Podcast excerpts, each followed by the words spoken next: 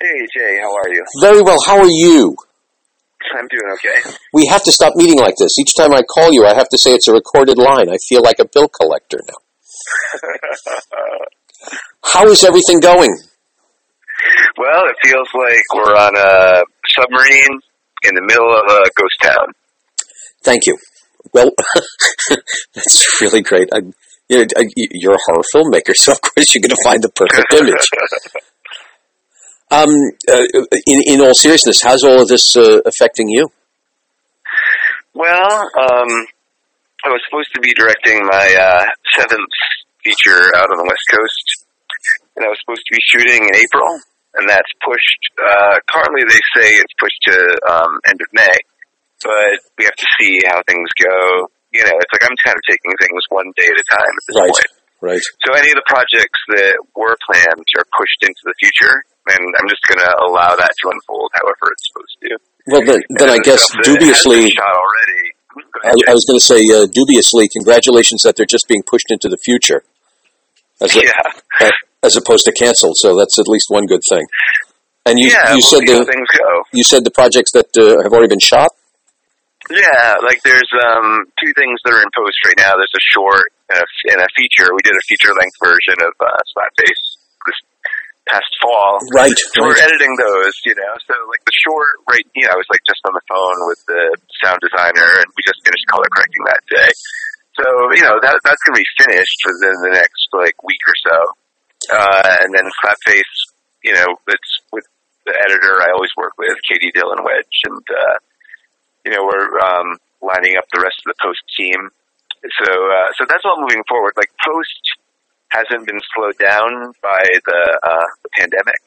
All the post people are kind of happy to be able to continue working. It's a really nice distraction for them to be able to be cutting films or, or sound designing films. You know, they can... kind of escaped from the uh, the terrible things that are happening in the world right Indeed. now into an imaginary dream world, you know, and uh, and work on their creative life for a little while, and then come and reemerge and see what's going on. That's... So I'm really happy for them because it allows them to continue to be creative while they're, you know, self isolating. That's really fascinating. So so it hasn't stopped. You know, someone can do something, then send a copy to you or put it onto a. a... A Google Drive or, or, or right. all sorts of things. So it, everything's just happening remotely. How, you know, I'm I'm I'm, I'm old school. I'm, I'm imagining cutting film. Oh yeah, he's sitting in a dark room with one of those cutters and, and, and the celluloid's going back. No, this is this is. It's like a video game. You guys are just putting everything together and just emailing it to someone else. Uh, yeah, that's pretty much how it's working right now. Is uh, it's it's uh, giving notes over email or over the phone or over video chats. And then, then the work is submitted back to us via Google Drive or Vimeo or Dropbox um, or another or another uh, file serving program. Is, you know, and is it, it allows us to keep the communication going. Is it fascinating or or frustrating? Because uh, I would imagine, uh, yes, without any kind of obstructions, all of you can, dare I say, you you you sit in a room and you have nothing else to do but be creative. Uh, does it does yeah, it become I find a boon? It fascinating. Okay. No, I find it fascinating. Um, you know, it's. I would say this to whoever is a creative person: it's like don't feel obligated to. You know, it's like just because we have all this free time, don't be like, oh, now I can write my great American novel. You know, or I can write the screenplay that I've always been dreaming of. Like, don't worry. You know, it's like if you want to, then do it. If it provides comfort for you, then do it. If you're feeling inspired to do it, then do it. But I wouldn't. Say just because you have this free time, it's like I feel obligated to use the time to be creative. It's like, you know, I like when the shit was going down, I just stopped writing altogether. I was working on scripts, and I was like, ah, you know, it's like I, I kind of want to adjust to the new reality of my given circumstances in my life, and, and you know, writing a script right now just felt like, you know, it, it didn't feel like a release. It just felt like a, you know. Just a thing that was there, you know, and it was only in the past couple of days that I've started writing again. I, you know, it's like, because there is a lot of free time on our hands right now, you know, I was like kind of mulling over story ideas and kind of unlocked a couple ideas for a script I've been working on, so I started writing again. But it was only because I didn't put any pressure on myself at all to there's no obligation to do any work whatsoever that allowed me to actually find my way back into it. And then the post stuff, that just carries on. You know, it's like that's part of a bigger machine where there's many people working on those projects. You know, there's involved an editor, a sound designer, a music composer, right. a colorist, the director of photography has to talk to the colorist. You know, the producers have their notes, you know. So, and I'm really blessed because this short and this feature have a lot of really smart, talented people working on them. So it's just, a, it's, um, it's kind of like making projects with your friends where, like, the producers of Slapface are really terrific people. You know, they're really intelligent. They really understand the project. So that, so when they give their notes, I really take it seriously because they care about the whole thing. You know, they care about it creatively. They care about it holistically. Um, and, you know, it's really interesting because there are three, well, there's, like, four, I don't know, there's, like, eight credited producers on Slapface, but, like, the... the big three that were involved throughout the whole process were Mike Manning, who's out in Los Angeles, Artisha Mann, who's uh, Artisha Mann Cooper, who's in Atlanta, and Joe Benedetto, who's in New York. Mm-hmm. So, you know, even before principal photography, we were dealing a little bit with this game of, like, phone calls between Atlanta and New York and uh, California, uh, Los Angeles. So, oh, you know, it's like... So, you know, so in, in that way, that communication hasn't changed. Like, Mike is an incredibly close collaborator. He's on a different coast than I am. So, you know, we were just on the phone talking about the latest edit two days ago, but that, that was exactly the same pre-production as it is now. So in that way, the pandemic may have made our lives a lot weirder, but it didn't change our process of, like, how we're collaborating on Slapface. It's, it's sort of made your, your collaboration less weird when you get right down to it. Beforehand, you're like, wow, we can just have to call people. And what time is it in L A right now? Now you're like, okay, well, uh, today's Monday. You know, it's it's it's almost it almost doesn't mean anything when you get right down to it. Yeah. Uh, so so you advise, and, and you're not the first person to say this. Actually, my wife Mary had had said this also. You, you shouldn't immediately sit down and say, okay, and now I must create. Take a moment and, and, and get the lay of the land and see who you are in all of this, and then and then begin to create. Yeah, and while you're creating, you're still dealing with all those feelings of, like, the, I mean, yeah, it's, at this point, you know, you really just have to take it day by day, you know, say, like, how do I feel on Monday, you know, and, like, what's on my list for Monday, because things are changing so rapidly that, like, you know, I don't know where we're going to be on Wednesday, right. you know, so... So it's like it's okay to take it day by day, you know. And I'm I'm not against people planning for things in the future, you know. It's like I know casting directors who are so are casting for stuff that is that are planning to shoot in June. You know, my casting director friend that I was just talking to me today, it was just her birthday yesterday, and oh. I wished her happy birthday. And you know, she was saying like, yeah, you know, it's like, do you want to keep casting for this short that we were planning to do in May? And I was, and you know. I was talking to the producers about that, saying, like, you know, we probably shouldn't do anything. You know, we should probably wait and just get a sense of, like, when we're when the reality of production is going to be back, you know, and when we'll actually be able to go back into shooting films again. I, I, um, I had a colleague tell me how creeped out she was. Uh, uh, Lincoln Center, out of nowhere, started uh, promoting their summer series. At that point, it was it was just like a small article somewhere, something's going on in China, but somehow Lincoln Center was clairvoyant enough to, why don't you come here for the summer? Uh, uh, so, so it got eerie that way. Uh, yeah. So it's interesting that, that you're saying, okay, let's cast for May whenever it's happening. Yeah, I mean, we just got to, I mean, you know, for that one, it's like, that's a pretty expensive... Yeah, they've got a lot of money on the line for that one. Yeah. It's like a lot of people are involved. It's like a pretty big production, you know, so, you know, they, they're just trying to keep it going, you know, they're just trying to keep it um, alive. I mean, again, those they're all really smart people, and, like, it's there's a lot of talented people in front of them behind the camera on that project, but, uh, but it's really, you know, I mean, right now I just have to say, you know, let's let's see how it unfolds. But, you know, that's why I'm working right, you know, like my, the editor, Katie, who's cutting Slapface, is also cutting this project that you're involved in, which is the, uh, The Bells. Know, it's, um, The Bells, you know, so, um, the story behind The Bells is that for years, I kind of want, I've kind of wanted to get, like, a bunch of actors together, and I was just thinking of putting them against a, like, Steve Jobs, like, white screen or something and have them perform The Bells and then cut it together with, like, you know, ten to twenty different actors and, you know, to see how that emerges. But the entire idea would be that many different voices would form into a collage right. for this piece. And I never was able to get it going uh, for just whatever reason. Uh, and then and then time stopped and we all had to go indoors. And uh, I was talking with my friend Lizzie Cat, who's a tremendous filmmaker, great singer-songwriter, great artist. She does a lot of different... Uh, she's Uh, performance artists, all sorts of different uh, things. And we were talking about, well, how do we create visual art in isolation? How do we create movies in isolation? And, you know, we're kicking around various ideas. And, uh, you know, I, I didn't have anything at the time. And then the next morning I was like, well, why, why don't I finally go make The Bells, the, the thing I always wanted to do? Because now, but there's, but that's a different... Uh, angle now, which is that we're all trapped indoors.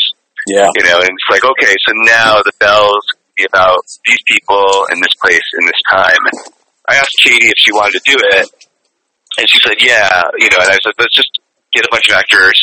It'll be pretty much first come, first serve. Right. We'll cut it together relatively quickly and just put it out there, just as a piece of pandemic art. And uh, and The Bells also is not like, it's, you know, it's a great poem, but it's also, it, it can be whatever metaphor you want to plug into it. It's not like Annabelle Lee, which is about the death of a, of a, a loved one. You know, it's a beautiful poem. Annabelle Lee's my, my favorite Poe poem, but it's inappropriate for right now. Right. You know, whereas The Bells, you know, kind of like, it's one of those things where whatever the actor is going through at that time, they can bring it into the piece and, and we'll see what emerges. We're cutting it together.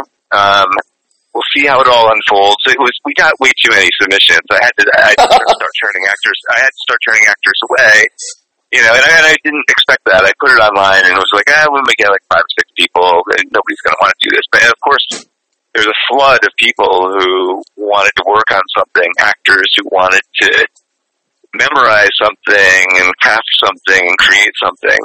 And, you know, the, and the hard reality is also that we probably have more actors than we can fit into the piece. We're cutting it now, and we'll see. Sure. You know, I, I don't want to jump to any conclusions, but uh, but we're we're allowing the piece to talk to us and allowing the piece to find its form, and hopefully in the next day or two we'll release it on social media, like on, you know, I'm, I'm on Facebook and Instagram, and you know, I'll send it out and like tag all the actors and ask them to share it and so on. And please, uh, please send it to me because uh, I definitely want to make sure it's seen. Of course, uh, I, I. It's funny when when I was doing it, I, I had the knee jerk reaction. I was I put the camera up and I said, "Oh, this is great. Okay, I get to do a project now under all these conditions. It's wonderful." And then as I'm reading it, literally as I'm reading it in front of that camera. With, with just me and the camera in one room, um, I realized yeah. how powerful the piece is because, yes, it's all about life, but it's the life yeah. that we've been living in, the innocence That's right. uh, that we've had, and then suddenly the, the bell of illness and emergency, and even then we yeah. still we still don't take it seriously, and then there is that last death knell. And it, it yeah, oh, it, exactly. It was, you know, at first I thought, oh, Edgar Allan Poe, it's so creepy, that's nice. No, the, the meaning right now is that much more powerful. And it was a brilliant choice yeah, to do that. Yeah, we're going to plug into what that poem means for us right now. Is that was the entire intention of yep. the yep. of the piece. So, um, you know, and the actors have gotten really, you know, they've gotten really creative with it. People did all sorts of different things, you know, and we're really open to exploring like, I, what we can do. I've always thought that horror movies are the cautionary tale going way back when. You can look at Nosferatu, you can look at whatever, oh, yeah. and they're all the cautionary tale. Uh, do you think we're going to have, uh, and I, I can't call it the bright side of it, I guess, the cautionary tales coming out of this, this particular thing that we're going through? I can't, I, I you know, I don't, I can't see how we wouldn't, right. because just throughout history, genre films have responded to the times in which we were living. So, you know, Night of the Living Dead, you can't watch that movie without the reference of the sixties and without all the assassinations that were going on, of course. The Vietnam War and all the other stuff going on. You know, the Texas Chainsaw Massacre, like with the seventies, with the gas shortage, you know, they literally, you know, are like running out of gas, you know. Oh, sure. Uh, Dawn of the Dead with the shopping mall culture, but, you know, uh, so all, I think we're always you know, I mean, horror is a really flexible genre, and it always is reflecting back our times to us. I, so, I contend. You know, I, I, can, I think that the, I contend the reason that we have uh, such a, a love affair with Dracula and Frankenstein, and actually even the oh, Wolfman, yeah. is because Without we were we were looking at we were looking at entering a Second World War with with Europe. Uh, uh, That's exactly right. And and so the the. Uh, the Hungarian, the Hungarian threat, the the German threat, even even the the uh, the, the the monster that came from the gypsies uh, at that That's point. Right. We're we're all looking at, at, at what what's happening in Europe from a from a macabre point of view. So, oh, without a doubt, you know, it's like I mean, those films were made during pre and during the um, the Second World War. Then right. In the nineteen fifties, when there was nuclear terror, you had Godzilla and them and creatures like that coming out. It was the communist Red Scare. You had Invasion of the Body Snatchers. So, you know, it's always, it will always find new forms. And, uh, and you know, it'll be really interesting to see what art and what horror stuff emerges from this. And, you know, it'll be interesting because not all of it will be literal. You know, it won't all necessarily be about contagion and pandemics. It may be about isolation and claustrophobia, exactly. You know, it may be about, um, uh, who knows what, you know, maybe, you know, cabin fever. I mean, who knows what will emerge.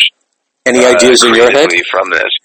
Any ideas well, as you're sitting yeah, there going, you know, it'd be a great movie? It did, well, I mean, it did help me, you know, it's, it's, I've been spending a lot of time in, cause, you know, it's, I've been spending a lot of time in my house, so, um, and I was struggling with a rewrite on a project that I've been working on before Slapface, uh, uh, before we shot it.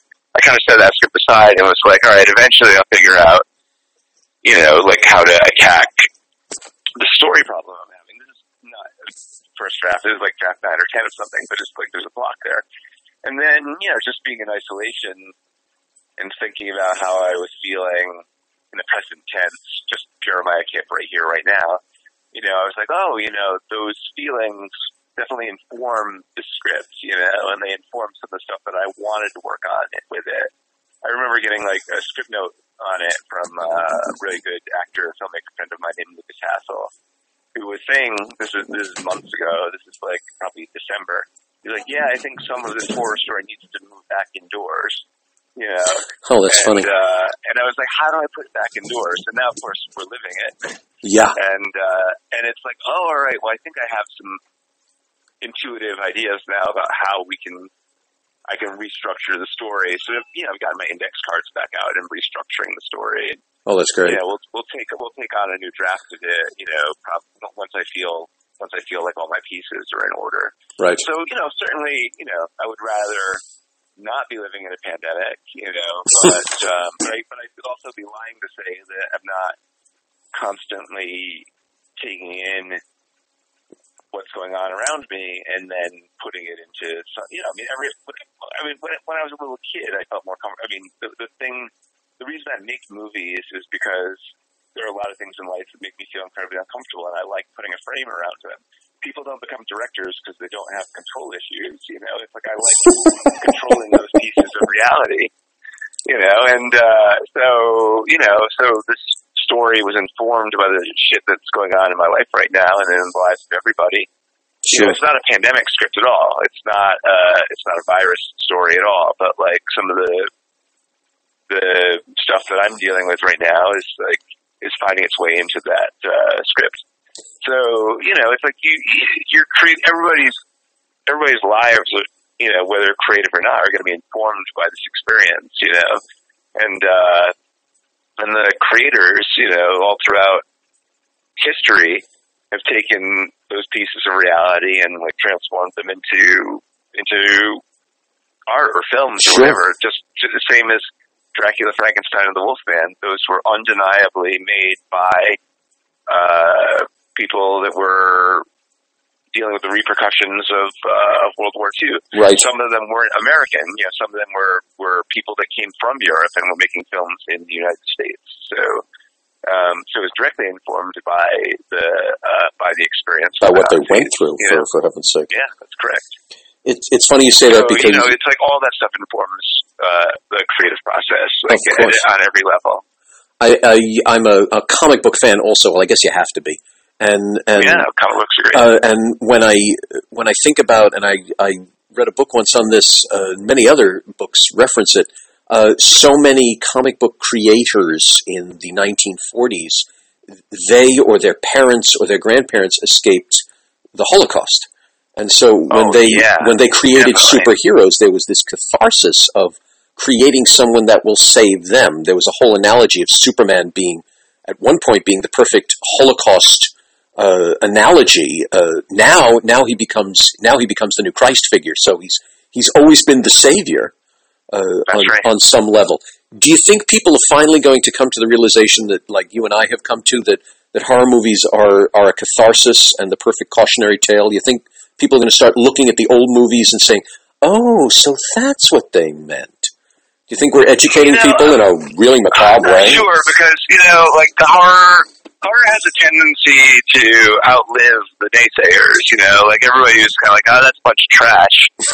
forty, forty years later, that same film is in the Museum of Modern Art. Thank you. Chainsaw Massacre was.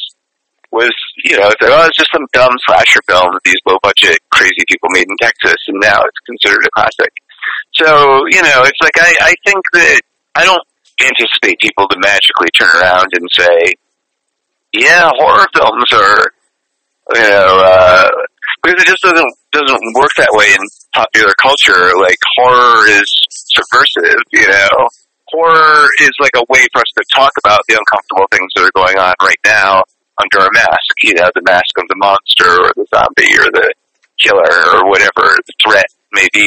Right. You know, and it's like only afterwards do we look back on something and say, oh, that's what was going on. You know, that's what it really meant. You know, um, like, nobody really, you know, like, like Kramer versus Kramer, you know, people have kind of forgotten that movie, but David Cronenberg movies, like, kind of stuck with us in a weird sort of way, you know. Uh, so, like, the movie that won the Oscar years ago might be the thing that is forgotten. Like, Hitchcock, I don't think he ever won an Oscar, but people still talk about Psycho you can't and North by Northwest, which were also kind of, cons- at the time, were like, I mean, you know, like, box office successes for sure, but, like, uh, um, but nobody was going to give the Oscar to Alfred Hitchcock for Psycho, even though it's far more revered than, you know, the the the classics, so-called classics of that year. Right. You know, so so that's not kind of how I feel about it. I don't think anything's going to change in that way if history is a, a way for us to predict trends. Well, you know, it's like it's, it's always our horror at the head of the curve, and then we catch up with what it meant afterwards. I'm I'm I'm trying to be more hopeful since The Shape of Water won the Academy Award a couple of years ago. That's true. That was pretty inspiring. You know, it's like maybe that it was a monster love story made it palatable to mass audiences, but it made me very happy. I think Guillermo del Toro is great. He's yeah. a great artist, and uh, and how fantastic to take the Creature from the Black Lagoon idea, and he gets the and girl, actually, and then create the, the story where the monster and the uh, the love interest lined up together. You know, right. it was like it was spectacular. Um, so, and inspirational. So maybe you're, you know, I mean, maybe I'm being a little too, uh, old school about it, you know, because that certainly was a wonderful thing. Like, Guillermo del Toro won the Oscar. Well, we're, we're both in agreement that at some point everyone looks at the horror movie and says, okay, now I get it. You, you're, you're saying in a couple of decades, I'm saying hopefully in a couple of weeks, but, but yeah, somewhere in between, well, hopefully. Yeah, we'll see how it goes down. Well, yeah, we're living it now, you know, we're yeah. in the middle of, like, yeah, we're, we're, uh, we've got, like, horror that's, um, in the streets all around us. So, you know, it's like, and I, I don't think that that will kill the genre film. Like, the genre film has proved to be incredibly durable. So, oh, I, I think um, it'll enliven it, actually. I think, I think yeah. people are going to, uh, eventually I think people will go, go and want to see the, the parable version of this and how it all ends. Agreed. So, So I, I think uh, I think if anything, it's going to help in a oh god, it's all in a macabre way when you talk about it that way. Um, yeah, but I mean, it's always but it's been true for us ever since we were little kids. You yeah. know, we we don't we don't read Hansel and Gretel for social realism. You Thank know? you. It's like it's not about two starving. I mean, you know, the, the two kids are starving, and you know, it's like but then they find a gingerbread house and a witch, which turns it into reality plus. So as children, we're primed to. You know, see the fantastic in stories, you know, right. and uh, and I don't see how that would be any different now, you know, it's like people are always taking the plague and transforming it into art throughout pandemic history, honestly. Shakespeare was doing it. Um, like, he was writing during the time of plague, and, and, uh, and, and invested some of his plays with that, you know, like, directly. They, they make direct reference to it. Oh, of course. So, so I don't see how that, you know, it's like, the more things change, the more they stay the same. We're, we're living a biblical parable at the moment, so that's, yeah, that's even more creepy. Yeah. Um, Jeremiah, thank you so much. It is always a pleasure to speak to you. You're such a literate soul. It's, it's, always a delight to, to converse with you. Who knows? Maybe one day I'll actually meet you. Uh, it's entirely possible. You know, the world of horror. You know, it's like it's, uh, I look forward to that day. Indeed. Uh, and not at the moment, but very soon. Uh-huh. Please let me know when The Bells comes out. I want to make sure everyone sure has a chance to see it.